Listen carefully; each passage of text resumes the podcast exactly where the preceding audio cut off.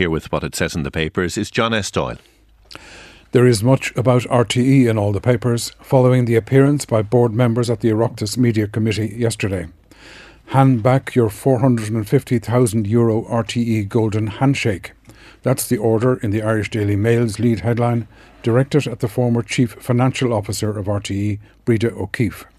But the headline is just reporting what the chair of the Public Accounts Committee, Sinn Féin T D Brian Stanley, said Miz O'Keeffe should do. Her exit package, revealed yesterday at the Media Committee, is the latest scandal to rock R T E bosses, says the Irish Independent. And the paper says that R T E is now facing a substantial tax bill over the secret payment. There were no earth-shattering revelations at yesterday's meeting, writes Hugh Linehan in the Irish Times, but there were more insights into R T E's flawed culture. And he says the committee's approach was more coherent than it had been previously, with less repetition and not quite as much grandstanding for the cameras.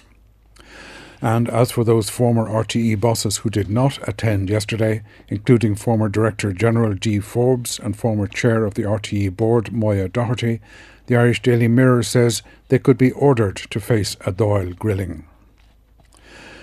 The face of young Matthew Healy looks out from all the front pages.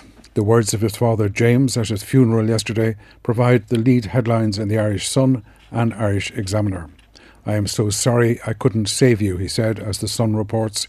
"You were my little lad, my buddy, my chief." As the Examiner reports, he said that Matthew, who died last Friday, was so bright and far beyond his six years, and that he would have grown into a most decent and capable man. However, now he will be forever six years old. The Times leads with a call from Ireland and Spain for the European Union's trade agreement with Israel to be urgently reviewed, which will be examined by the European Commission.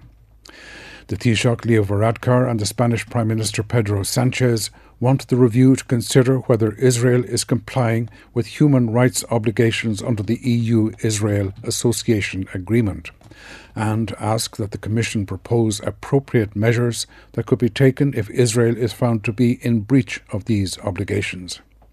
In an analysis piece in the paper, Naomi O'Leary points out that the European Union is Israel's biggest trading partner. The front-page picture in the Times is of Daniel Wiffen, the first Irish medal winner at the World Aquatics Championships. It's a gold medal after what Ian O'Riordan describes as a thrilling eight hundred metres freestyle final inside the Aspire Dome in Doha, Qatar, yesterday. Afterwards, Wiffen, who is from the village of Maharalin on the Armagh side of the county border with Down, said he was absolutely ecstatic. John, thank you.